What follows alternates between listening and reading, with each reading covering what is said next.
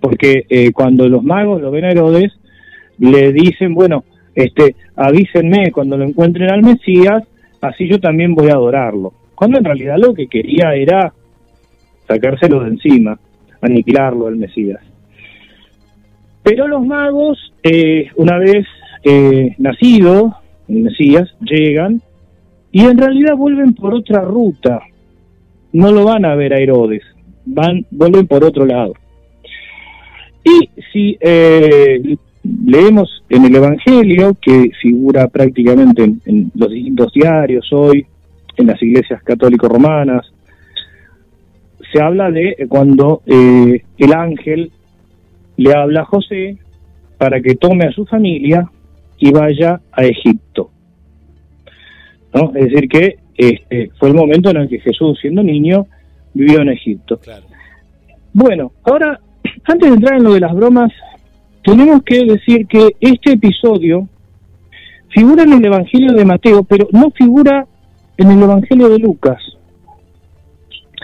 Hay quienes ponen en duda eh, la realidad eh, de este hecho histórica, la realidad histórica. Aunque acá lo que hay que siempre remarcar que hay verdades históricas y verdades simbólicas. Y muchas veces los escritos, los que nos está transmitiendo es una verdad simbólica. El teólogo Leonardo Boff, teólogo de la liberación, un teólogo brasileño muy conocido, proscripto inclusive, este, el, Vaticano en su momento le impidió que, que, publicara cosas, bueno, él las siguió publicando. Eh, el Papa Francisco de la Iglesia Romana lo recibió a Leonardo Boff, en una especie de reivindicación. Leonardo Boff en un libro que se llama Jesucristo Liberador, dice que el relato de los santos inocentes hay que verlo en espejo con el relato de la liberación del pueblo hebreo del imperio egipcio. Antes de eh, eh, cruzar el, eh, el Mar Rojo, o el Mar de los Juncos en realidad, antes de que Moisés procediera a la liberación del pueblo hebreo, recordemos que hay una una gran matanza de, niños, ¿sí? En este caso es el pueblo hebreo que va de Egipto hacia la tierra prometida. Acá es exactamente al revés, acá eh, en Jesús en Belén estaría dentro del, del territorio de la tierra prometida y va hacia Egipto.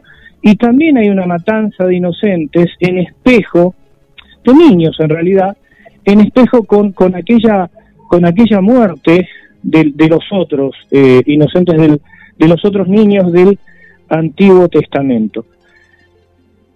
Insisto, eh, es algo que lo, dice, eh, es una interpretación que desarrolla Leonardo Boff en el libro Jesucristo el Liberador. Ahora, vos hiciste una pregunta clave, ¿por qué lo de las bromas? Porque es cierto, lo que todos recordamos desde niños es esa famosa eh, frase que la inocencia te valga cuando te, te hacían una broma, a veces algunas bromas un poco pesadas, eh, algunas que tenían que ver con llamadas telefónicas, con cartas, con, no sé, con diferentes cuestiones. Bueno, eso suscitó inclusive reacciones de muchos curas diciendo que se estaba tomando a la chacota, la chacota, a, la broma, claro, porque sabes que es una, eh, mira, vos fíjate que la, más que nada esto pasa, me imagino que en la juventud, capaz que la gente ya de cierta edad, pero en los adolescentes se solían hacer estas bromas, siendo que capaz que no eran tan católicos, pero era una tradición de hacer bromas, ¿no?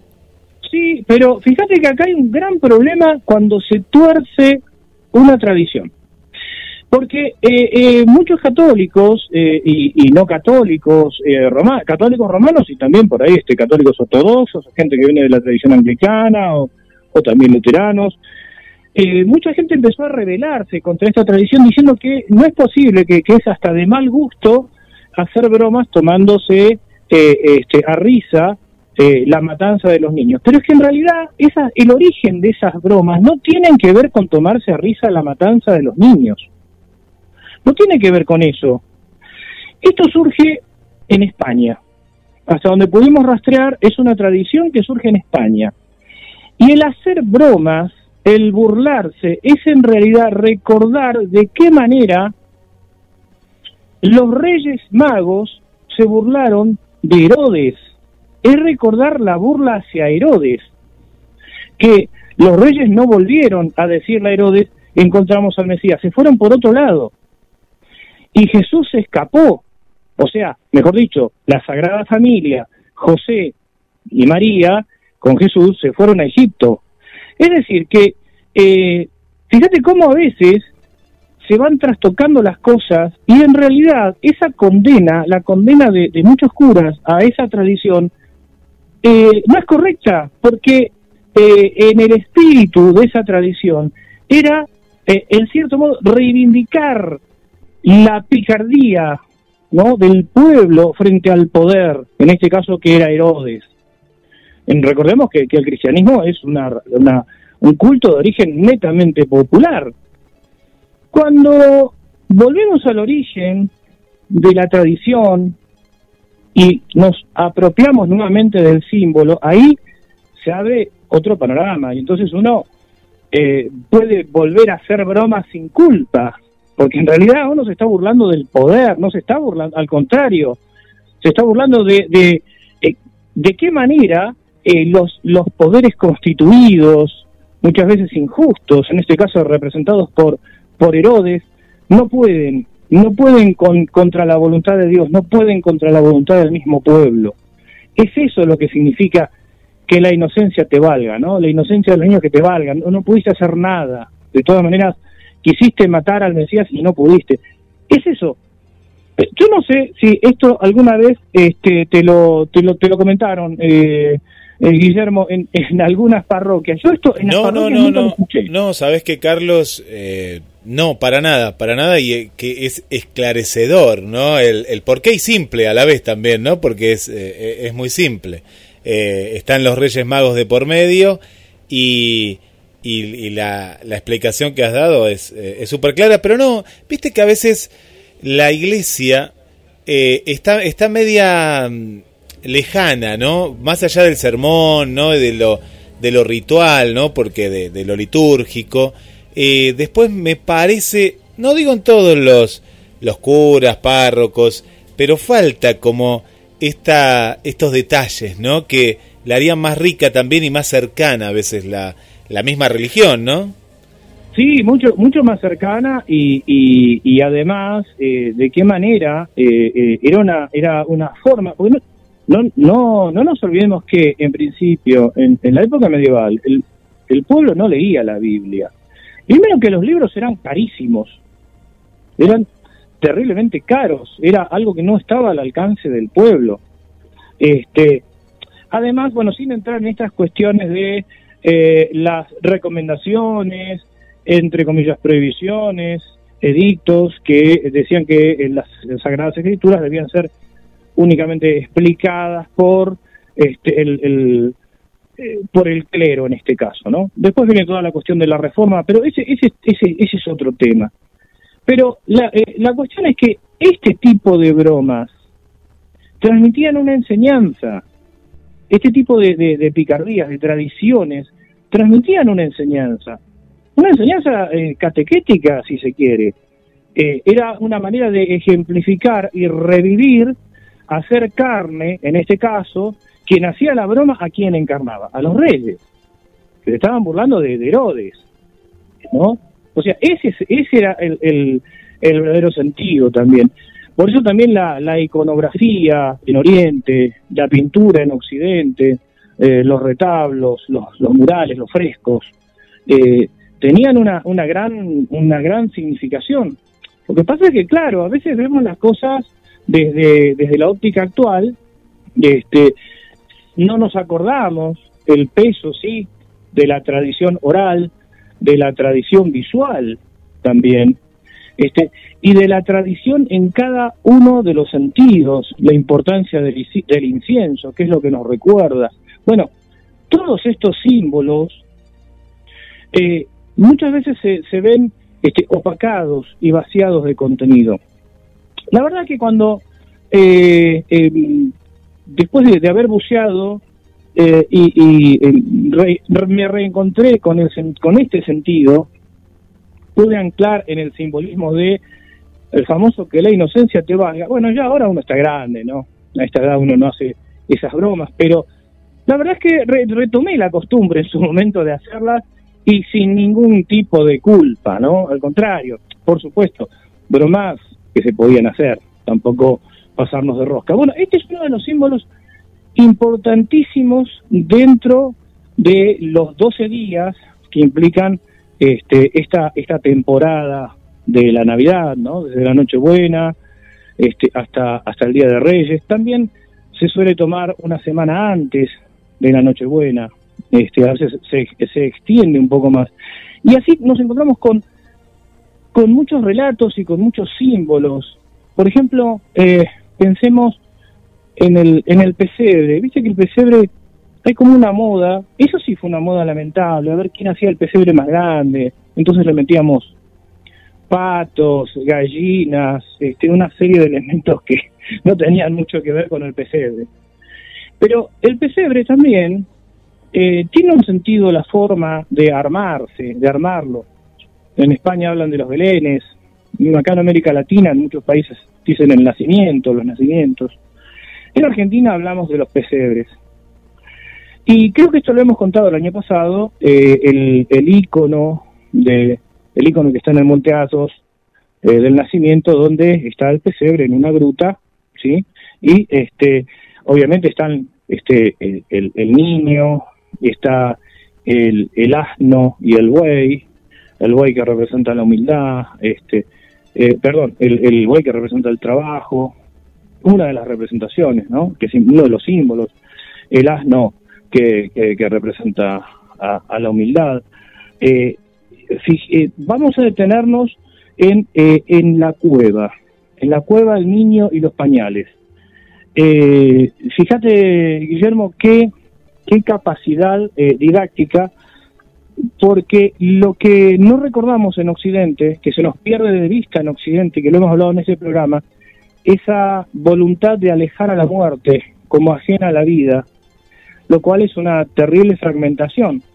Bueno, ya ya en el en el en ese icono, en esa iconografía del nacimiento, los pañales, al mismo tiempo de ser pañales, son mortaja. Y la cueva donde está el pesebre, no solo que es eh, este, el lugar de refugio del nacimiento, eh, diría, diría un, un, útero, este, también es eh, la cueva que va a ser tumba. No nos olvidemos que este, eh, en la misma Biblia, inclusive en el, Nuevo Testamento, figura cuando este, Jesús es, este, es crucificado, que lo, lo sepultan en una cueva y se pone una, una piedra, que era lo que se hacía en ese momento. Es decir, que hay una polisemia que está marcando toda la vida, está marcando toda la vida. Eh, como, Carlos, como un, un alfa y un omega, ¿no? En este caso. Está marcando el alfa y el omega. Sí, sí, sí, Está marcando justamente, ¿no? El, el, el, alfa y, el omega. Entonces, eh, no es que no se puedan hacer innovaciones, eh, pero hay que comprender que cuando estamos hablando de signos y de símbolos, cada elemento está marcando algo, tiene, tiene un sentido. Aparecen los tres reyes magos en ese icono, y también aparecen varios pastores. Ahora, hay un pastor, hay un pastor que está como alejado del resto de los otros pastores y que está enfrentándolo o está eh, eh, hay una como una como una comunicación entre José y ese pastor. Ese pastor qué representa? ¿Por qué se lo pone separado de los otros? Porque ese pastor en realidad está representando al demonio disfrazado de pastor, que lo que está haciendo es llenándole la cabeza a José. ¿Qué, qué, pastor sería? El que está, al, claro, el que está al lado de José, el que se lo ponemos como que está susurrándole al oído. Exacto, habría que ver también el icono, sí, porque eh, a veces los pastores en Occidente no se ubican de acuerdo a ese icono, el icono propiamente del Monte Athos. No, pero tenés razón, hay uno, pero no, ahora ahora lo, lo, uno lo focaliza. Del otro lado también, a ver, vayan a ver ese pesebre, pero en los pesebres más antiguos es verdad, pues mi madre tiene uno de no sé cuántos años y es cierto que hay un pastor cerca de José. Sí, sí, ese, ese pastor, ese pastor, en realidad, o sea, va, va, se confunde con, tiene las, las ropas del pastor. pero ¿qué es lo que hace ese pastor? Ese pastor le está, está sembrando dudas en la cabeza de José, de si realmente el niño es hijo de Dios o, de quién es, ¿no? Eh, de hecho, en la Biblia, en, el Nuevo Testamento, este, eh, el ángel le habla a José en sueño tiene una enorme riqueza el armado de un pesebre. Y es muy es muy bueno para para, para quienes festejan y celebran la Navidad eh, desde, el punto de vista cristiano quienes profesan cualquiera de las eh, de los cultos cristianos tomar conciencia de eh, qué lugar ocupa cada pieza por qué se pone donde se pone cada elemento y está muy bueno armarlo en familia, ¿no? Este, que no se trata de eh, que el pesebre sea lujoso, no, no, eh, es tal vez es más importante contar con los elementos mínimos eh, que tienen una, una verdadera representación. Y obviamente, bueno, los, los, los tres reyes magos que en, en el Nuevo Testamento no dice cuántos son. Eso lo marcó la tradición, ¿no? Hay algunos evangelios, un evangelio llamado apócrifo, algunos evangelios apócrifos, donde sí se aparecen los nombres, Melchor, Gaspar y Baltasar, eh, se dice que representan las etnias conocidas, eh, Europa, Asia, de los continentes conocidos, Europa, Asia y África. Recordemos que en ese momento no, en, en aquel mundo, en aquel territorio, América era desconocida, lo mismo este, Oceanía. Entonces, eh, esto apunta hacia una idea universal eh, que, eh, que el, el Cristo, que el niño, que el Mesías nació para todos. Y acá también con los reyes tenemos una cuestión, los reyes magos, los magos, de Magens, que vendrían a ser los estrelleros, los astrólogos. Claro, eso er, eran astrólogos, ¿no? Muchos dicen que eran astrólogos. Claro, porque en aquel momento aclaremos que la diferencia entre astronomía y astrología no estaba trazada, es decir, era, eh, no, no, no había, eh, era, era, era una única ciencia. Sobre este punto también recordamos el año pasado, cuando eh, hicimos un programa sobre la estrella de Belén, hay un artículo que lee este, Marina Llaveno, escrito por Pablo Yanisevsky, que es un psicólogo este, y astrólogo chileno, y él justamente habla acerca de eh, qué cosa fue la estrella de Belén, qué significación tiene, y recuerdo que en aquel momento, en aquel programa, eh, Guillo, de las cosas que decíamos es que la estrella de Belén no es un ovni, ¿no? Este, vale la pena volver a, remarcar Vale la pena porque sí, ha quedado un poco instaurado, ¿no? En, muchos eh, que, que, siguen el tema de, los ovnis, de decir que, que, era un ovni, no, no. y cada vez, cada vez que llegan estas fechas, eh, en algunos, eh, algunos pasquines ufológicos, vamos a decirlo así, surge de vuelta la esta, esta hipótesis que es un objeto volador no identificado que va trasladándose y que va guiando a, eh, a, estos magos. Carlos, y vos, vos que eh, seguramente esta pregunta se le hiciste a Sebastián Muso, ¿no? Para él, ¿qué, qué es la estrella de Belén?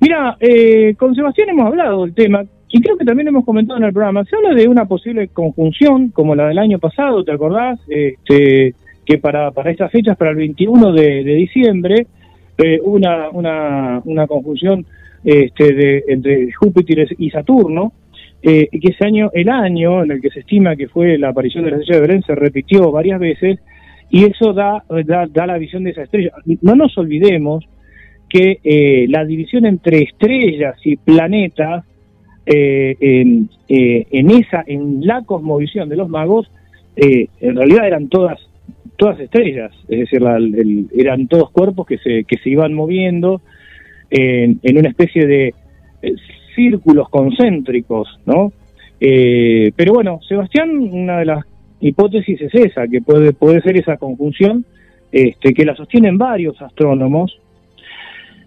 Y también hay, eh, hay algunos teólogos que dicen que pudo haber sido un ángel y hay quienes dicen que simplemente es un recurso literario. Acá, en A las puertas de, Magoña, un viaje a la frontera de lo imaginal, tratamos de dar todas las hipótesis, independientemente de que cada uno tenga la, la suya, ¿no?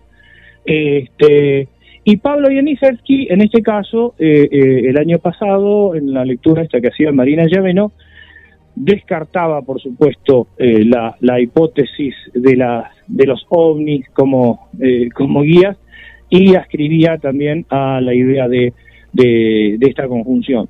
Durante un tiempo se pensó que podía ser el cometa Halley, pero mediante algunas eh, simulaciones con programas parece no coincidir mucho la, el avistamiento del cometa Halley con algunos otros relatos históricos que aparecen en la Biblia, pero sí este, esta, esta, esta conjunción de la que veníamos, de la que veníamos hablando antes. Estos datos son importantes porque permite también eh, traer mayor, mayor precisión histórica. Bueno, ahora en relación a la estrella, ¿qué, qué ideas hay? Eh, porque entonces también nos empezamos a preguntar, bueno, pero entonces eh, la fe cristiana acepta el determinismo, es determinista, o sea, es una estrella la que está determinando el nacimiento. Bueno, a esto responden los teólogos no, que la estrella es un signo, un símbolo que aparece en el cielo de un acontecimiento que se está dando en la tierra, pero no lo está ni determinando ni condicionando. Ahora, ¿y por qué entran y se articulan tres astrólogos acá? Porque de acuerdo este, a, algunos eh, teólogos, inclusive ortodoxos, rusos, eh, dicen que es la manera en la que la ciencia se, eh, no, no es que se subordina, pero reconoce que hay algo, algo mayor y que, en este caso el Mesías, le habla a cada sector, a cada grupo, a cada persona, en su idioma, en el idioma que puede entender. Por ejemplo, a los astrólogos a través de una estrella, astrólogos, astrón, astrólogos, guion, astrónomos, ¿sí? A través de, la estrella. A los pescadores como a Pedro a través de una pesca eh, enorme, ¿no? Porque Pedro se da cuenta cuando le dicen, cuando ya este, Jesús, eh, eh, el maestro, le dice que arroje las redes, y bueno, la pesca fue una pesca extraordinaria, es decir, que le habla a cada eh, grupo y a cada persona en su, en su propio idioma. Eso también es un signo interesante de, de, comprender. Más allá de, insisto, no estamos acá diciendo, no estamos haciendo este, ni defensas ni ataques de la fe, estamos simplemente eh, recorriendo las distintas interpretaciones que son muy ricas de conocer. Bueno, en el Corán ¿Hay una Navidad en el Corán? Sí, hay una Navidad, porque María figura en el Corán. Eh, y nace Jesús, pero no nace en un pesebre. No nace en un pesebre. De hecho, María lo tiene sola a Jesús y Jesús habla. Jesús también habla. Este, aparece José también en el Corán. Pero el relato del nacimiento de Jesús es muy distinto al del, al del Nuevo Testamento. Bueno, hicimos un, un, recorrido aproximado de varios de los eh, elementos que componen la, la Navidad, eh, el festejo, la celebración de la Navidad. Hay una tendencia, no sé si a usted habrá pasado, Guillermo, esa tendencia que eh, como a, a bajarle el precio a la Navidad, ¿no? Dice, bueno, es una fiesta comercial, es una cuestión de calendario, es una cuestión que, eh, porque se les ocurrió nomás. Pero no es tan así, no es tan así. Que se haya hecho una cuestión comercial, sí.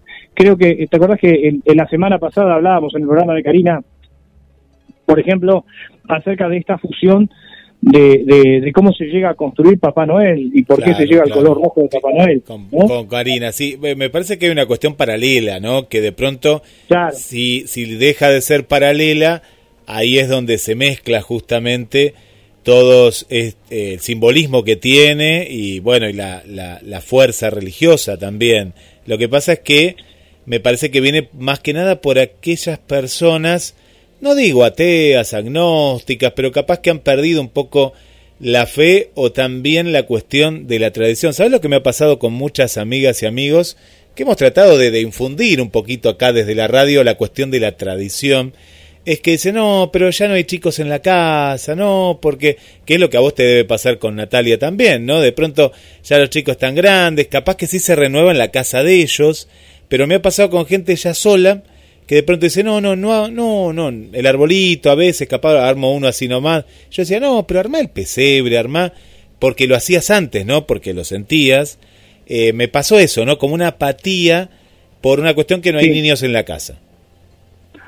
Vos sabés que nosotros lo seguimos armando, ¿eh? Armamos el arbolito, armamos el pesebre, de, hecho, este el 8 de diciembre estábamos los dos solos acá, porque independientemente de eso, este, en algún momento vienen los hijos, este, eh, ahora el primero de, enero la vamos a pasar también viene el, nieto, o sea, eh, de alguna manera, es más, y eh, este arbolito es un árbol chico, viste, cuando uno es muy joven, adolescente joven, le gustan tal vez los árboles grandes, ¿no? por lo menos a mí y otra gente con la que hemos hablado, después uno se empieza a quedar más con el símbolo, ¿no? Con, este, este arbolito era un arbolito que le regalamos a mi viejo lo regalamos con Nati y mi viejo hace unos años.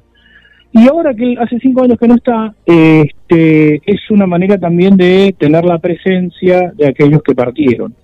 Eh, lo que uno escucha, yo por lo menos lo he escuchado desde hace unos años hasta acá, eh, esto de que me pareció terrible, ¿no? Inclusive leí una, una, una amiga en Facebook, una amiga de Facebook, porque, o sea, es un contacto de Facebook con el que por ahí hemos intercambiado información de tipo institucional, eh, recuerdo que escribió hace unos años, eh, la Navidad es la fecha en la que los eh, adultos tenemos impunidad para mentirle a los niños. A, mí me pareció realmente algo que totalmente de, desencajado. O sea, respeto su idea, respeto a lo que, o sea, respeto que ella crea eso. Pero en realidad no, no, no es así, por lo menos los que vivimos la Navidad, eh, no lo vivimos como la habilitación para mentirle a un niño, a tu hijo. Es un juego, es, eh, es la posibilidad de crear, es también este, generar el misterio, es al mismo tiempo que eh, los niños y las niñas puedan descubrir que hay realidades manifiestas y realidades aparentes y que hay algo de misterio y que también se empiezan a preguntar, bueno, che, pero ¿y quién es Santa Claus? ¿Y por qué Santa Claus? ¿Y por qué estas fechas? ¿Y por qué?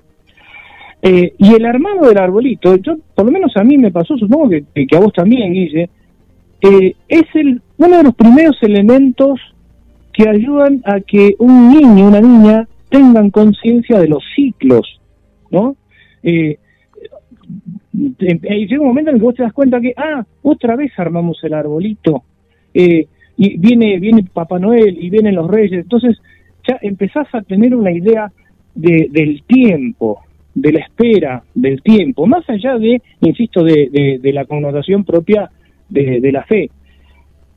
Y fíjate que hasta tal punto, hasta tal punto, se dice que es un, un momento iniciático, o se decía por lo menos, ahora con esto de que prácticamente muchos no se festejan ni se celebra la Navidad, se decía que un momento iniciático fuerte en la vida del, del niño, el niño pequeño, al, al niño preadolescente, era el descubrir quiénes eran los reyes, ¿no? Marcaba un momento, un momento fuerte un momento de crecimiento, era una un cierre de una etapa, era un era casi un pasaje, ¿no?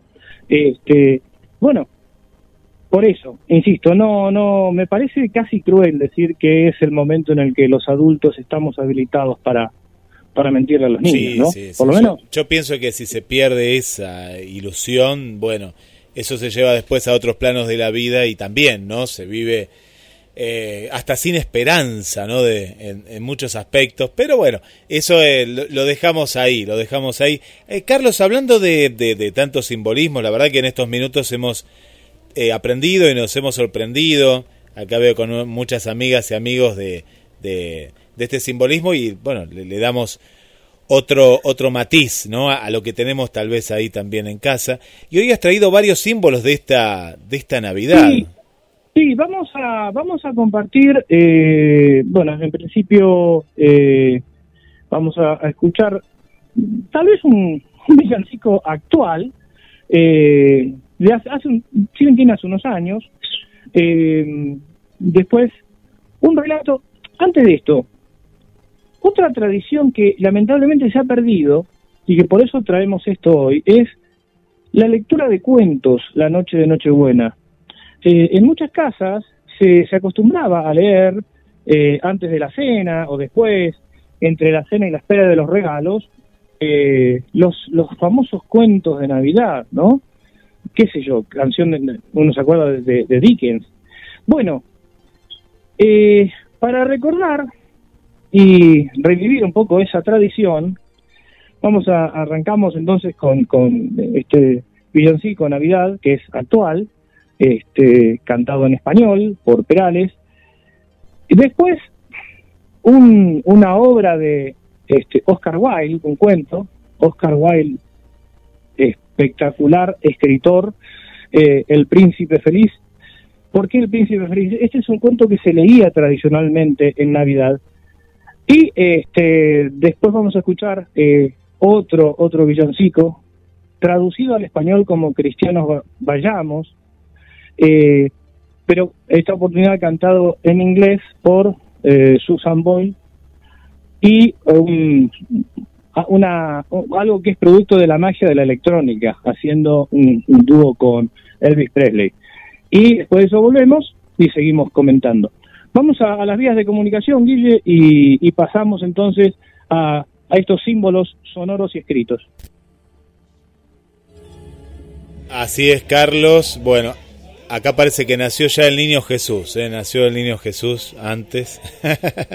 bueno, eh, vamos a las líneas telefónicas, 223 424 66 46, también mensajes a la radio, en el chat interactivo, también estamos en Facebook, búscanos como Carlos eh, Matos y también en GDS Radio, ahí nos podés comentar y ya hay varios comentarios. Y bueno, vamos a escuchar, eh, Carlos, eh, hermoso esto, eh, de la tradición. Le mandamos un saludo, ¿sabes a quién? A Mariela, que durante este mes, Mariela y parte del equipo que es Vanessa, nuestro oyente, Silvia, pues está hecho entre oyentes y actores que han graficado durante este mes los cuentos tradicionales de Dickens y después el último fue libre, fue uno libre que, que, crearon ellos, que bueno, fue muy, muy divertido, con varios cuentos tradicionales mezclados, estuvo, estuvo muy divertido, pero los primeros fueron los originales, eh, interpretados y adaptados por ellos. Y, y, acá en casa buscamos en la colección amarilla una reedición de hace unos años y estuvimos leyendo estos cuentos que son eh, clásicos, ¿no? Clásicos. Eh, así que hace muy bien. Y bueno, estamos a tiempo, ¿eh? aquellos que no han leído, busquen eh, estos cuentos para darle más vida a, a estas fechas que son importantes. Vamos, Carlos, entonces con... Vamos entonces con, este, vamos con Perales, seguimos con el cuento de Oscar Wilde, este, eh, El Príncipe Feliz, y después con Susan Boyle y volvemos.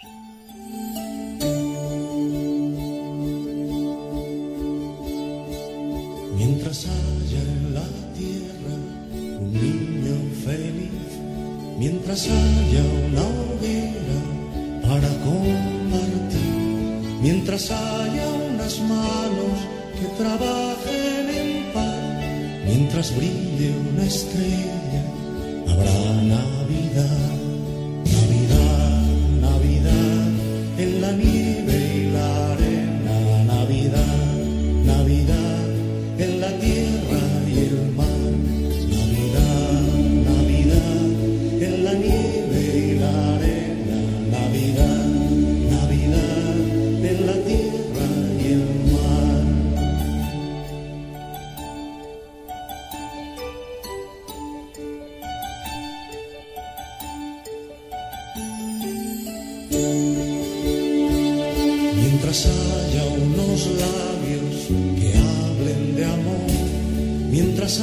Haya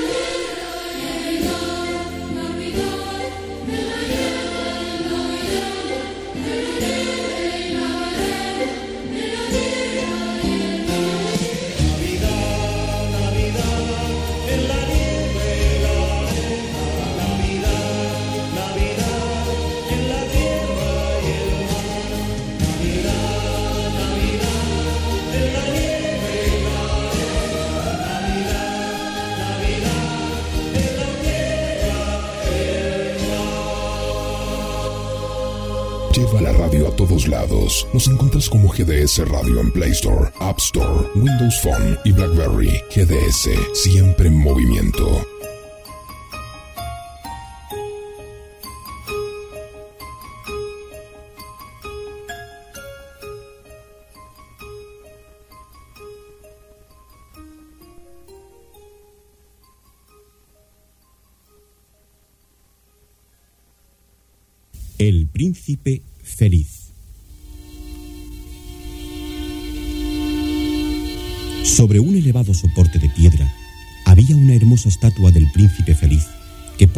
Desde toda la ciudad. Su cuerpo estaba cubierto por finas láminas de oro. Sus ojos eran dos brillantes zafiros y en el puño de su espada relucía un enorme rubí rojo. ¿Mm? ¿Qué feliz parece el príncipe? decían las gentes al pasar junto a la estatua. Ojalá nosotros fuéramos tan felices como él. Una noche, una golondrina pasó volando sobre la ciudad. Se acercaba el invierno y el ave se dirigía al sur hacia tierras cálidas y soleadas, dejándose guiar por las estrellas. Sus compañeras habían partido semanas antes, pero ella se había quedado rezagada. Ahora se apresuraba a reunirse con sus amigas antes de que se presentaran las nevadas. Cuando la golondrina vio al príncipe dorado sobre el pilar de piedra, se detuvo a descansar. Pensaba. ¡Qué estatua tan hermosa! Me posaré a sus pies para refugiarme del viento. Pero cuando iba a plegar sus alas, una gruesa gota de agua cayó junto a ella. Mm, lloviendo en una noche tan clara y estrellada. Cayó una segunda gota y una tercera. La golondrina, irritada, sacudió sus plumas y se preguntó ¿Para qué sirve una estatua si no es para protegernos de la lluvia? Entonces levantó la vista hacia el príncipe y vio que no eran gotas de lluvia lo que caía, sino lágrimas que se deslizaban lentamente por las mejillas doradas del príncipe. ¿Quién eres? Preguntó la golondrina, llena de asombro. Soy el príncipe feliz. ¿Y por qué lloras? Por todo lo que veo, respondió la estatua. Cuando vivía y tenía un corazón humano, no sabía lo que era el llanto, Pues siempre fui rico y me sentí feliz. Mis súbditos me amaban tanto que al morir me convirtieron en estatua. Luego me colocaron sobre este pedestal, dominando la ciudad. Desde aquí veo toda su fealdad y miseria, y aunque mi corazón es ahora de plomo, no puedo por menos que llorar. Otras tres lágrimas rodaron por el rostro del príncipe. Luego volvió a hablar. En una callejuela, en la parte sombría de la ciudad, hay una pobre mujer que se pasa el día cosiendo junto a la ventana de su casa. Está demacrada y muy cansada, pues sufre mucho. Su hijito yace acostado en un rincón. Tiene fiebre y pide naranjas, pero su madre es tan pobre que solo puede darle agua. Te lo ruego, querida golondrina, ayúdame. Toma el rubí de mi espada y ve a dárselo. Pero me dirijo a Egipto. Debo reemprender el vuelo de inmediato. Mis amigas me están esperando y pronto llegarán las nevadas. Ayúdame esta noche, suplicó el príncipe. y hazme de mensajera. El chico tiene mucha sed de naranjadas y su madre está muy afligida. Sin pensárselo otra vez, la golondrina tomó el rubí de la espada del príncipe y voló por encima de los tejados hasta la mísera vivienda. La pobre mujer estaba tan agotada que se había quedado dormida con la costura entre las manos. Ni siquiera se despertó cuando el pájaro entró por la ventana y depositó el rubí junto a su dedal. El niño se revolvió en el lecho abrasado por la fiebre. La golondrina le abanicó las mejillas con sus alas y luego regresó volando junto al príncipe. Qué extraño. A pesar del frío que hace, ahora siento más calor. Eso es porque has hecho una buena obra. contestó el príncipe.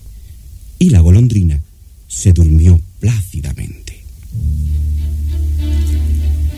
Al día siguiente, la golondrina voló sobre la ciudad recreándose en el paisaje. Al pasar junto a la casa de la pobre mujer, vio que el niño se había curado de la fiebre y se hallaba junto a la ventana con un cesto lleno de naranjas.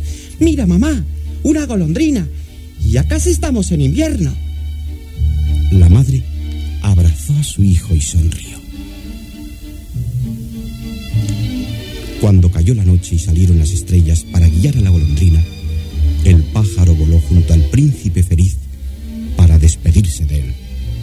¿No puedes quedarte una noche más, querida golondrina? Me esperan mis amigas y el invierno se nos echa encima. ¿Cómo puedo quedarme? En la parte sombría de la ciudad hay un joven inclinado sobre su mesa de trabajo. Intenta escribir, pero el fuego se ha apagado y es demasiado pobre para comprar leña. Tiene los dedos helados y no puede sostener la pluma. Toma uno de los zafiros de mis ojos y llévaselo. Pero príncipe, yo no puedo hacer eso. Protestó la golondrina y rompió a llorar. Golondrina, golondrina, pequeña golondrina, haz lo que te mando. Sin poder entenderlo, la golondrina tomó uno de los ojos del príncipe y fue volando a casa del escritor. El desdichado joven se hallaba sentado a su mesa de trabajo, con la cabeza entre las manos, y no oyó a la golondrina entrar por un agujero del tejado. El pajarillo depositó la joya sobre la mesa y se alejó tan sigilosamente como había entrado. Al levantar la cabeza, el joven vio el precioso zafiro y lanzó una exclamación de asombro. ¿Pero qué es esto? Debo tener un admirador secreto. Ahora podré comprar leña para el fuego y terminar mi libro. Al día siguiente, cuando la golondrina vio los barcos en el muelle que se disponían a zarpar, exclamó llena de gozo. Esta noche partiré para Egipto. Cuando salió la luna, el pájaro regresó volando junto al príncipe. He venido a despedirme. Golondrina, pequeña golondrina, quédate junto a mí una noche más. dijo el príncipe. Pero se acerca el invierno y pronto llegarán las nevadas. Es preciso que vaya a Egipto a reunirme con mis amigas. Si no parto enseguida, no tendré donde construir mi nido. El príncipe guardó silencio un instante y luego dijo: En la plaza hay una pequeña cerillera. No ha vendido cerillas en todo el día y cuando llegue a casa su padre la azotará. No tiene medias ni zapatos y lleva la cabeza descubierta. Toma el zafiro de mi otro ojo y llévaselo. Me quedaré junto a ti una noche más, pero no puedo arrancarte tu otro ojo. ¿Te quedarías ciego? Golondrina, pequeña golondrina, haz lo que te mando. Ante su insistencia, arrancó el otro ojo del príncipe y voló hasta la plaza donde se hallaba la cerillera. Dejó caer el reluciente zafiro en la palma de su mano y ella lo miró entusiasmada. ¡Qué pedazo de vidrio tan bonito! exclamó y corrió riendo a su casa. La golondrina experimentaba tal sensación de calor y felicidad que regresó volando junto al príncipe y le dijo, Ahora te has quedado ciego y yo permaneceré siempre a tu lado para ayudarte en lo que pueda. No, pequeña golondrina, ahora ya puedes irte a Egipto. No no, me quedaré siempre junto a ti. respondió la golondrina y se durmió a los pies del príncipe. Al día siguiente, se posó en el hombro del príncipe y le estuvo contando relatos de las extrañas tierras que había visitado. El príncipe la escuchó y luego dijo, Ve a volar sobre mi ciudad y cuéntame lo que ves, pequeña golondrina. Ni corta ni perezosa, la golondrina recorrió toda la ciudad y vio primero a las gentes adineradas en sus hermosas mansiones, comiendo, bailando y riendo. Luego voló sobre las míseras calles donde habitaban los pobres y vio a niños hambrientos que se apiñaban para resguardarse del frío. Al regresar y contarle al príncipe lo que había visto, éste dijo, Estoy cubierto de oro. Quiero que lo arranques todo, lámina a lámina, y se lo lleves a los pobres. Cuando la golondrina hubo arrancado todas las láminas de oro que cubrían al príncipe feliz, el aspecto de la estatua se volvió gris y deslucido. La golondrina llevó entonces el oro a los pobres y lo dejó caer a los pies de los niños. Cómo se alegró de oír sus risas y ver que sus mejillas adquirían calor y color. Entonces comenzó a nevar suave y pesadamente sobre los tejados. La golondrina sentía un frío intenso y batió sus alas para entrar en calor. No podía abandonar al príncipe, pues le amaba demasiado, pero sabía que iba a morir. Justo tuvo las fuerzas necesarias para volar hasta el hombro del príncipe por última vez. ¿Te marchas por fin al sur, pequeña golondrina? ¿Has permanecido demasiado tiempo aquí? Dame un beso antes de partir, porque te quiero mucho. No puedo volar a Egipto, príncipe. Dijo la golondrina penosamente. Voy a morir. Besó al príncipe feliz en los labios y cayó muerta al suelo y se convirtió en un revoltijo de plumas que el viento llevó de aquí para allá. En aquel preciso momento se oyó un chasquido y el corazón de plomo del príncipe se partió en dos. A la mañana siguiente, el alcalde y los concejales de la ciudad pasaron junto a la estatua y alzaron la vista para mirarla. ¡Caramba! exclamó el alcalde. Fijaos en el príncipe feliz. Ha desaparecido el rubí de su espada y los zafiros de sus ojos y el oro que lo cubría. ¿Qué habrá sucedido? Si parece un mendigo. ¿Y qué hace ahí ese pájaro muerto? Arrojadlo a la basura y poned un cartel que diga se prohíba a los pájaros morirse aquí. Pues no faltaba más. Derribaron la estatua del príncipe feliz y la fundieron para levantar una estatua del alcalde. Pero el corazón de plomo del príncipe no se fundió en el horno. ¡Qué extraño! dijo el capataz cuando halló el corazón y lo arrojó a la basura junto a la golondrina muerta. Entretanto, allá en el cielo, Padre Dios dijo a uno de sus ángeles, Tráeme los dos objetos más preciosos que haya en la ciudad. y el ángel regresó portando el corazón de plomo y el cuerpo de la golondrina. Has elegido acertadamente, dijo Padre Dios. Esta avecilla cantará eternamente en mi jardín del paraíso y el príncipe feliz habitará en mi ciudad de oro para siempre.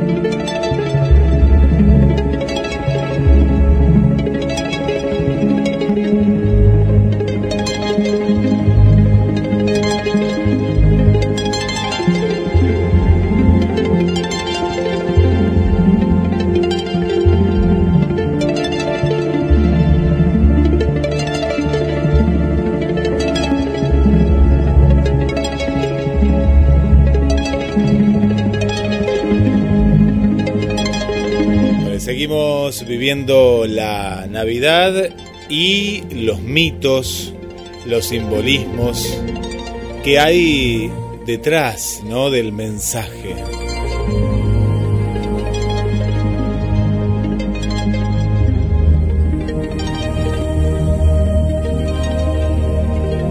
Dos tres cuatro veinticuatro sesenta y seis cuarenta y seis a las puertas de Magonia como cada martes en el último programa del 2021.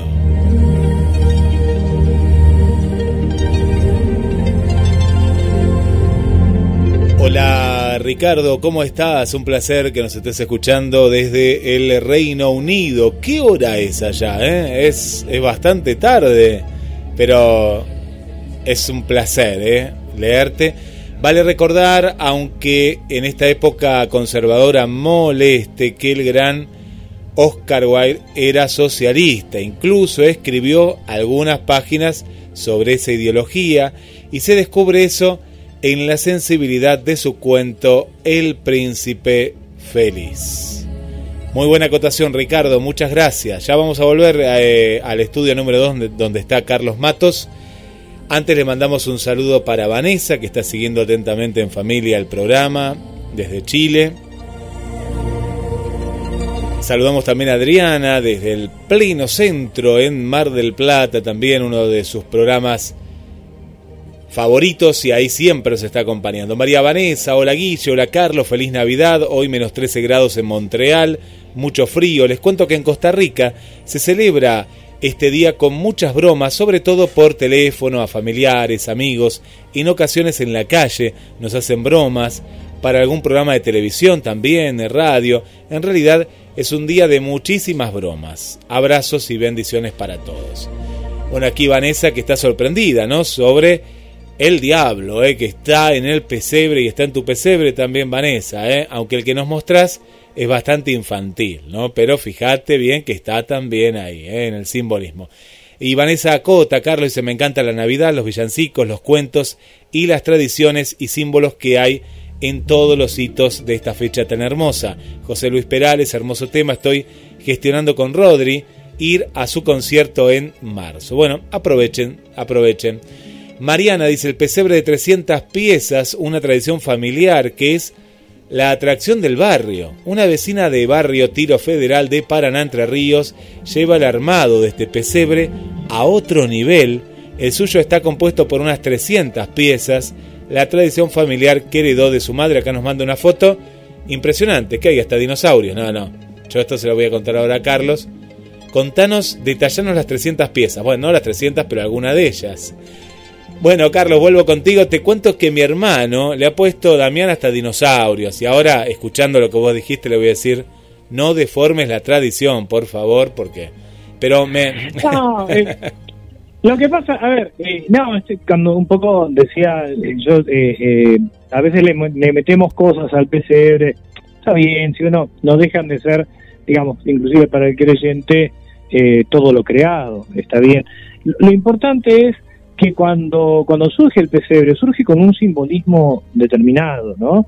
Este, y, y está eh, un poco eh, charlando, dialogando acá con Vanessa, eh, está, está muy bien que, que figure, porque no nos olvidemos que, que figure en este caso el, el diablo, ¿no? Este, tentándolo a, a, José, que es ese pastor separado. ¿Y por qué un pastor? Bueno, porque justamente, como decía Ortega y Gasset, la moneda falsa circula sostenida por la verdadera, ¿no? Es decir, eh, ¿qué es lo que más se parece a una moneda verdadera? Una moneda falsa. Una silla no se parece a una moneda verdadera. Entonces, eh, está muy bien en esa, en esa pedagogía antigua eh, el, el hecho de, de poner ahí este, a, a otro pastor y que así figura en, en, en el icono del monte Asos, en la, en, en la República Monástica de Asos. ¿sí? Eh, se dice que el pesebre, eh, que los pesebres vivientes eh, son una invención de San Francisco de Asís y que eso ocurrió alrededor del 1200 y pico. La realidad es que San Francisco de Asís lo había visto en Oriente y lo trae a Occidente, pero es una tradición oriental. Eh, con las cruzadas latinas se trajeron a Occidente un montón de, de tradiciones y de representaciones de, Oriente. Eso por un lado. Bueno, quiero aprovechar también para saludar a Ricardo. Sí, eh, y fue traído a propósito Oscar Wilde, porque Oscar Wilde, además de, de, el decirse cristiano, ser socialista en sus ideas, eh, fue una persona que sufrió muchísimo la persecución y él decía, eh, defendiendo sus ideas y su situación, ¿no? Estuvo preso.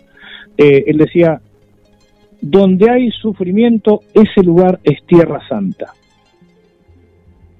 Y no importa lo que cada uno crea, lo que cada cual sea, lo que la, la, la, la fe que profese, eh, la religión que tenga, el culto, eh, la etnia a la que pertenezca, la condición social, la condición sexual y la opción sexual. Aquel lugar donde hay sufrimiento, ese lugar es tierra santa. Eh, y por eso deberían ser leídos los cuentos de, de Oscar Wilde y retomar esa, esa tradición. Y aprovechamos también para, para enviarte un fuerte abrazo desde acá de Argentina, Ricardo, lo mismo a, a los oyentes, a las oyentes. Ahí estuve leyendo que María Vanessa, no sé si a lo mejor estoy en un error, María Vanessa, pero eh, creo que estabas, estabas enferma el 24, eh, por lo que escribiste. Así que bueno, espero que estés bien ahora, que te hayas, este, esperamos que te hayas repuesto. Bueno, y son muchas las tradiciones, eh, Guille, inclusive en los villancicos, eh, hay villancicos que no hablan, no hablan de Jesús, no hablan de María, no hablan eh, de José, no hablan de la familia, de la Sagrada Familia, hablan de estas otras tradiciones que se vienen a fusionar con la Navidad, como la de Santa Claus y el, bueno, el, el reino de la nariz roja, que debe ser uno de los villancicos más conocidos, ¿no? Este, y cantados en, en todos los idiomas, eh, hechos con distintos ritmos, eh, desde, desde un- un- una interpretación clásica. Yo debo tener en mi computadora 15 versiones diferentes de Rodolfo, el reno de la nariz roja o el reno del hocico rojo, depende cómo lo traduzcan. Eh, y bueno, eh, también ahí marca, es, es- es- tiene una letra eh, dirigida a los niños, donde la particularidad del reno hacía que los demás los discriminaran y al final esa particularidad que era un estigma al principio se transforma en una posibilidad. Está bien, no deja de ser una, una, una, una linda enseñanza para, para los niños. Bueno, vamos a ir entonces con la, con la parte final de estas, de estas tradiciones. Y eh, este, este fue un programa dirigido la última parte más hacia los niños.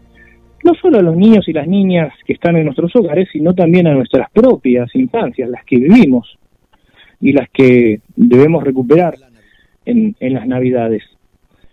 Bueno, entonces vamos a escuchar ahora este villancico tradicional. Bueno, tiene un autor. Eh, a veces hay que hacer la corrección. Tradicional es cuando no se conocen los autores. Pero acá lo estamos usando en un sentido más bien amplio. Es decir, que fue pasando de generación en generación. El Rodolfo el Reno de la nariz roja. Después, eh, la Navidad de Papá Noel. Un cuento cómico que también se leía las noches de Nochebuena. Y finalmente una versión rockera del mismo villancico, pero sin letra, únicamente la música. Así que bueno, Guillermo, vamos a vamos a esta parte y nos despedimos.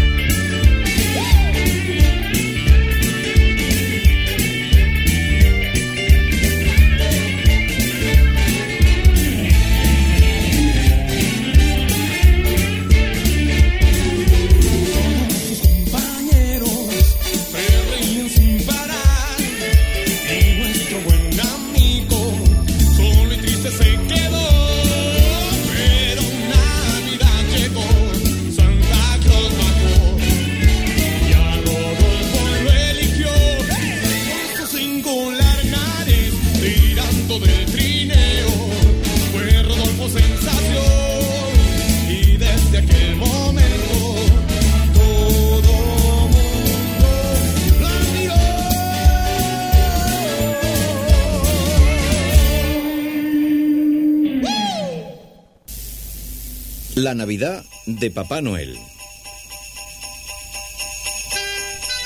Papá Noel terminó de abotonarse su camiseta más gruesa, se puso su pullover y su jersey de punto, se enfundó su grueso chaquetón rojo y se enrolló la bufanda. ¡Qué noche para salir! pensó, mientras el granizo golpeaba las ventanas y los copos de nieve se escurrían por debajo de la puerta. Es una noche para sentarse junto al fuego y comer tostadas calientes con mantequilla. Se puso sus calcetines de lana más gruesos, sacudió el lodo de sus botas y hurgó por aquí y por allá hasta encontrar unos guantes. Una vez vestido, se miró al espejo y exclamó No es raro que todos crean que soy gordo con toda la ropa que llevo encima. Afuera, Rodolfo, el reno, esperaba impaciente la orden de ponerse en camino. Hacía tanto frío que los patines del trineo se congelaban por momentos. Papá Noel comprobó que llevaba todos sus regalos y arrancó a galope por el aire a través de una cortina de nieve. ¡Ho, ho, ho, ho! Soltó una carcajada, aunque no del todo exultante. El caso es que no puedo alegrarme con la Navidad de este año, Rodolfo. ¿Por qué hay que celebrarla siempre a mitad del invierno con un tiempo tan horrible? Rodolfo removió las campanillas del trineo que tiritaban de frío y dijo... Mm, estoy de acuerdo. Este no es tiempo para andar viajando. Un reno se puede romper una pata. Se detuvieron sobre un tejado resbaladizo por el hielo. Rodolfo miró de reojo a Papá Noel con toda su ropa. Mm, oye, ¿no podrías prescindir de las chimeneas este año? Papá Noel se encogió de hombros. ¿Y de qué otra manera voy a entrar en las casas? Mm, No querrás que llame a la puerta. Metió primero un pie, luego el otro. Se tapó la nariz y se lanzó hacia la oscuridad, pero llevaba demasiada ropa. Resultaba demasiado grueso con tanta lana para poder deslizarse hasta la parrilla de la chimenea y entrar en la primera casa. Atascado a mitad del camino, se retorcía, gruñía y soltaba todo el aire intentando hacerse más delgado. Todavía ardía algún leño debajo de él y el humo le hacía toser. Las suelas de sus botas se calentaban por momentos. Solo cuando Rodolfo le tiró la bolsa de regalos encima, Papá Noel logró salir de la chimenea disparado como el corcho de una botella. Quedó tirado en la alfombra del salón rodeado de paquetes y dulces, murmuraba. Nunca más, nunca más. El año que viene, la Navidad tendrá que ser antes. Incluso después de haber llenado los calcetines de los niños y de haber vuelto a trepar al tejado, seguía protestando. Nunca más. El año que viene vendré antes. Mm, ¿Mucho antes? Le preguntó Rodolfo desapareciendo bajo una nube de nieve. En julio. Contestó Papá Noel, que se sintió mejor solo de pensar en ello. Julio llegó muy pronto. Papá Noel estaba tan ocupado en su intento por conseguir tener todos los regalos a tiempo que ni siquiera pudo ir de vacaciones. Bueno, dicen que un cambio es tan bueno como un descanso. Le comentó a Rodolfo. Realmente este verano me hacen mucha ilusión las navidades. Mm. Saca el carro de seis ruedas. Eh, no necesitamos ir de casa en casa con el viejo trineo. Papá Noel se afeitó, pues solo se dejaba crecer la barba en invierno por causa del frío, y se vistió con sus tejanos favoritos, una camiseta y las sandalias. Se miró en el espejo, Me siento en plena forma. pensó, y se lanzó a la calle. Debido a la ola de calor, en ese mes de julio los tejados estaban todos secos y era fácil trepar a ellos. El carro de seis ruedas era liviano y cuando aterrizaron en el primer tejado, Rodolfo se sentía aún descansado. La chimenea estrecha no era un problema esta vez. Papá Noel bajó por su interior tan fácilmente como una carta cae en un buzón. Una vez dentro de la casa, se paró en la alfombra de la sala a limpiarse el hollín de la nariz. Tras mirar a su alrededor, pronto se dio cuenta de que algo no andaba bien. No había ningún vasito de jerez, ni siquiera un trozo de pastel esperándole. Tampoco había el árbol de Navidad, ni guirnaldas, ni los regalos que compran las mamás y los papás. La casa tenía un aspecto solitario y vacío. Poco a poco comprendió lo que pasaba. La familia se había ido de vacaciones. ¡Qué faena! Se habían ido de vacaciones y no pensaron en él. Pero lo peor de todo es que no había zapatos donde dejar los paquetes. O sea que tuvo que arreglárselas para volver a subir la chimenea con todos los regalos a cuestas. No me esperaban. Dijo, tratando de salir de la chimenea sudoroso y molesto. Se fueron de vacaciones. ¿Puedes creerlo? Comentó a Rodolfo. Este no le prestaba atención. Estaba ocupado sacudiéndose el enjambre de moscas y mosquitos que le acosaban. Estas moscas no las hay en invierno. Refunfuñó sacudiendo su cola de reno. Lo mismo sucedió en todas las casas. O la familia se había ido de vacaciones, o lo que es peor, los niños estaban despiertos por culpa del calor. Más de una vez tuvo que volverse sigilosamente chimenea arriba por miedo a ser visto. Una familia incluso llamó a la policía porque escucharon ruidos extraños en su chimenea. ¡Un ladrón! dijeron por teléfono. Y creemos que hay otro en el tejado. Nunca más. dijo Papá Noel saltando en el carro de seis ruedas y galopando sin parar hasta el amanecer. Los regalos que no habían podido ser repartidos se caían del carro por las sacudidas. Confundirnos con ladrones. Lo que faltaba. Nunca más. Para repartir debidamente todos los regalos, tuvo que salir como de costumbre en la Nochebuena. Se abotonó su camiseta más gruesa, su jersey, su chaqueta de punto y su chaquetón rojo. Se envolvió en su bufanda y se calzó los guantes. Rodolfo sacó el pesado trineo y galoparon a través de la nieve sin mediar palabra. Papá Noel no tenía ninguna gana de gritar ni jo, ni ja, ja, ja. Se había olvidado su segundo par de calcetines y comenzaron a castañetearle los dientes. Cuando llegaron al tejado de la chimenea estrecha, Papá Noel se ajustó bien el cinturón, se puso la bolsa sobre el hombro y se sentó en la punta de la chimenea. No sé para qué me molesto. murmuraba mientras forcejeaba por entrar. Abajo en la sala, diez guirnaldas cruzaban el techo de punta a punta. En un cubo rojo había un pino alto de ramas estiradas que sujetaban un centenar de luces de colores y tiras y tiras de papel de plata. Una luz blanca entró por la ventana, reflejada en la nieve e iluminó la estancia llena de felicitaciones navideñas. Para Papá Noel, decía una nota en la mesa junto a un vasito de jerez y un trozo de pastel. Papá Noel bebió y comió. Se sentía muy emocionado. En habitaciones cercanas, los niños dormían bien abrigados. A los pies de cada cama había un zapato con una tarjeta especialmente dirigida a él. Oh, qué hermosa es la Navidad. Suspiró. Y un nudo en la garganta le impidió soltar su jo, jo, jo. Volvió a subir al tejado. Esta vez le resultó más fácil trepar y sus crecidos bigotes de invierno evitaban que el hollín se le metiera en la nariz. Lo siento, Rodolfo, le dijo al salir de la chimenea. En el futuro pienso hacer los regalos en Nochebuena. Rodolfo no parecía escucharle. Contemplaba las estrellas más allá de los tejados cubiertos de nieve. Una luna de oropel se columpió al sonido de las campanas de la iglesia. dijo el reno para sí. Qué hermosa es la Navidad.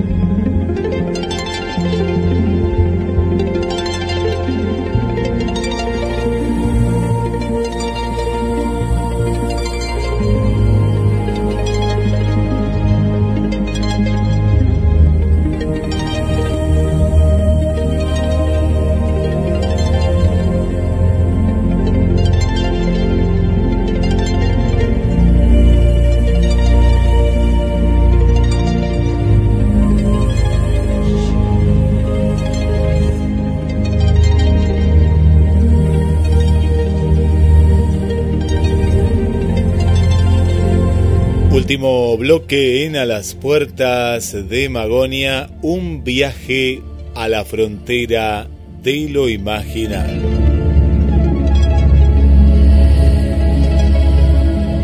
Bueno, muchas gracias al amigo al amigo Ricardo, eh, siempre ahí acompañándonos. Otro cuento para Carlos Matos sobre el reino de la nariz roja, ya que colecciona varias versiones. Mi conciudadano Fontana Rosa publicó en el libro Boogie el aceitoso el libro de oro. Rudolf, el reino de la nariz roja, creo que en formato de historieta en vez de cuento. Bueno, muy buen dato, ¿eh? como te decía. Gracias por estar. Son tres horas más, así que ahora son las eh, la medianoche y 36 minutos. Leí una historieta, creo, no es cuento de Fontana Rosa siendo un chico. Eh. Abrazo a ambos. La vamos a investigar. Eh. Capaz que, Carlos, eh, ¿la has leído? Tal No, vez, vos sabés que no. Eh, No, no, la verdad que el negro, el negro Fontana Rosa es un ídolo realmente, pero eso se me escapó, che. No, Sí. no, no, no, no, no le recuerdo. Pero muchísimas gracias por el dato. Así que este vamos a vamos a, a buscarlo. Che, ahora a- hablando de Fontana Rosa, de, de Rodolfo y todo esto, ¿no? Es una disquisición que no tiene nada que ver con lo, na- con lo navideño. Eh, creo que los otros días fue el aniversario de Central. Yo no sé si Ricardo es de Central, no sé si es canalla o leproso, después que nos diga. Mm, Que nos diga, Eh, que nos eh, diga, sí. Que después que nos diga, Eh, porque por ahí a lo mejor le mando la felicitación equivocada. Eh, nuestro amigo Luis Pacheco es, es de News, ¿viste? Este, así que no, no, no, no, la felicitación en este caso no iba para, para Luis. Pero no sé el caso de, no sé el caso de Ricardo. Bueno, llegamos al final, Guille, de, este recorrido que nos parecía también necesario hacer, eh, ya que el año pasado habíamos hablado de la Navidad eh, precristiana, de chamana y pa- eh, pagana y chamánica, este, y, bueno, no, mm, creímos conveniente también ver de qué manera todos esos símbolos atraviesan las culturas. Y va a quedar para otro programa, a lo mejor el año que viene, para esta fecha, el símbolo del Axis Mundi, qué simboliza la chimenea, por qué el fuego, por qué el humo, por qué ingresa por la chimenea este Santa Claus, cómo es el tema del solapamiento y la hibridación en todas estas eh, en, todas estas entidades, un poco volviendo a algunos aspectos que tocamos con, con Diego Viegas. Y bueno, nos estaremos entonces encontrando ya el año que viene, Guille. Así es, Carlos, el año que viene, qué, qué increíble, ¿no? Bueno, ya nos abrazaremos virtualmente en este caso para, bueno, recibir con una copa en alto. Hacemos un puente mañana, ¿eh? Mañana todavía con Karina íbamos a estar, eh, pero es Sí, un sí. placer, es un placer compartir este programa que va a seguir en enero también y que, bueno, los vamos a estar acompañando en el, en el mismo horario. Dice que, eh, para que te leo el último mensajito de Ricardo, dice 132 años, cumplió Rosario Central. El 24 de diciembre nació con la Navidad y sí, dice, soy Canallón, el tercer club Sí, más viejo. parecía. Sí, parecía tenía, tenía pinta, sí. El tercer club más viejo del país después de gimnasia y esgrima de la Plata y algún otro equipo que no recuerda. Nos cuenta Ricardo, bueno, un abrazo, querido amigo. ¿Algún otro equipo que no recuerda? Bueno, eh, me parece que hay algún palo por ahí, esto de no recordar algún otro equipo. Y ya antes de despedirnos, eh, están aumentando los casos de COVID.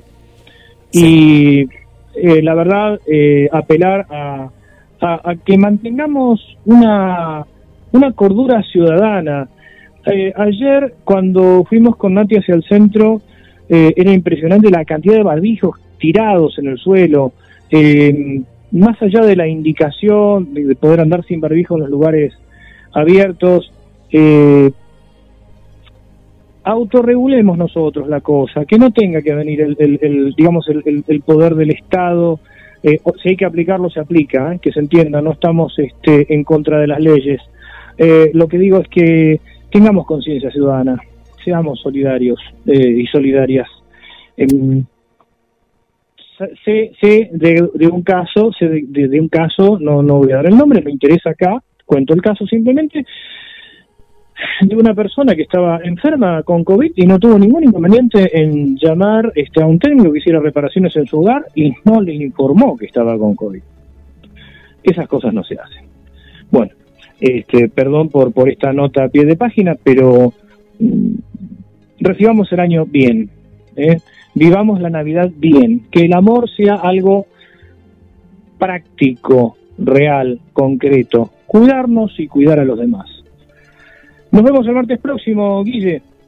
Así será, Carlos. Gracias y un abrazo. Hasta el año que viene. Hasta el año que viene.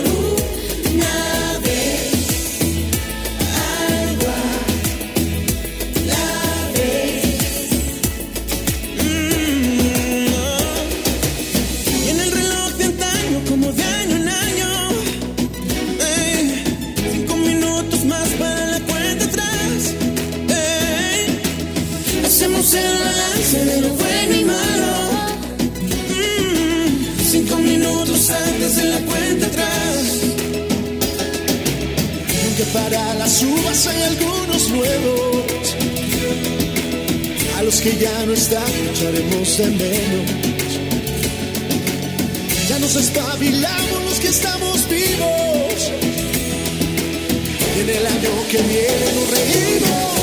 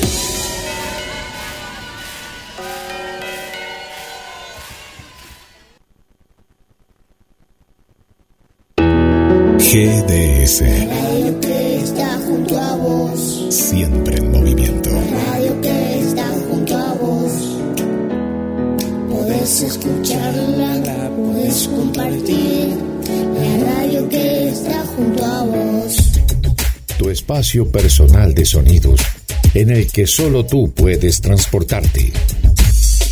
Verano 2022. WhatsApp al 2234 2466 46. Contacto arroba gdsradio.com. Comunicación perfecta.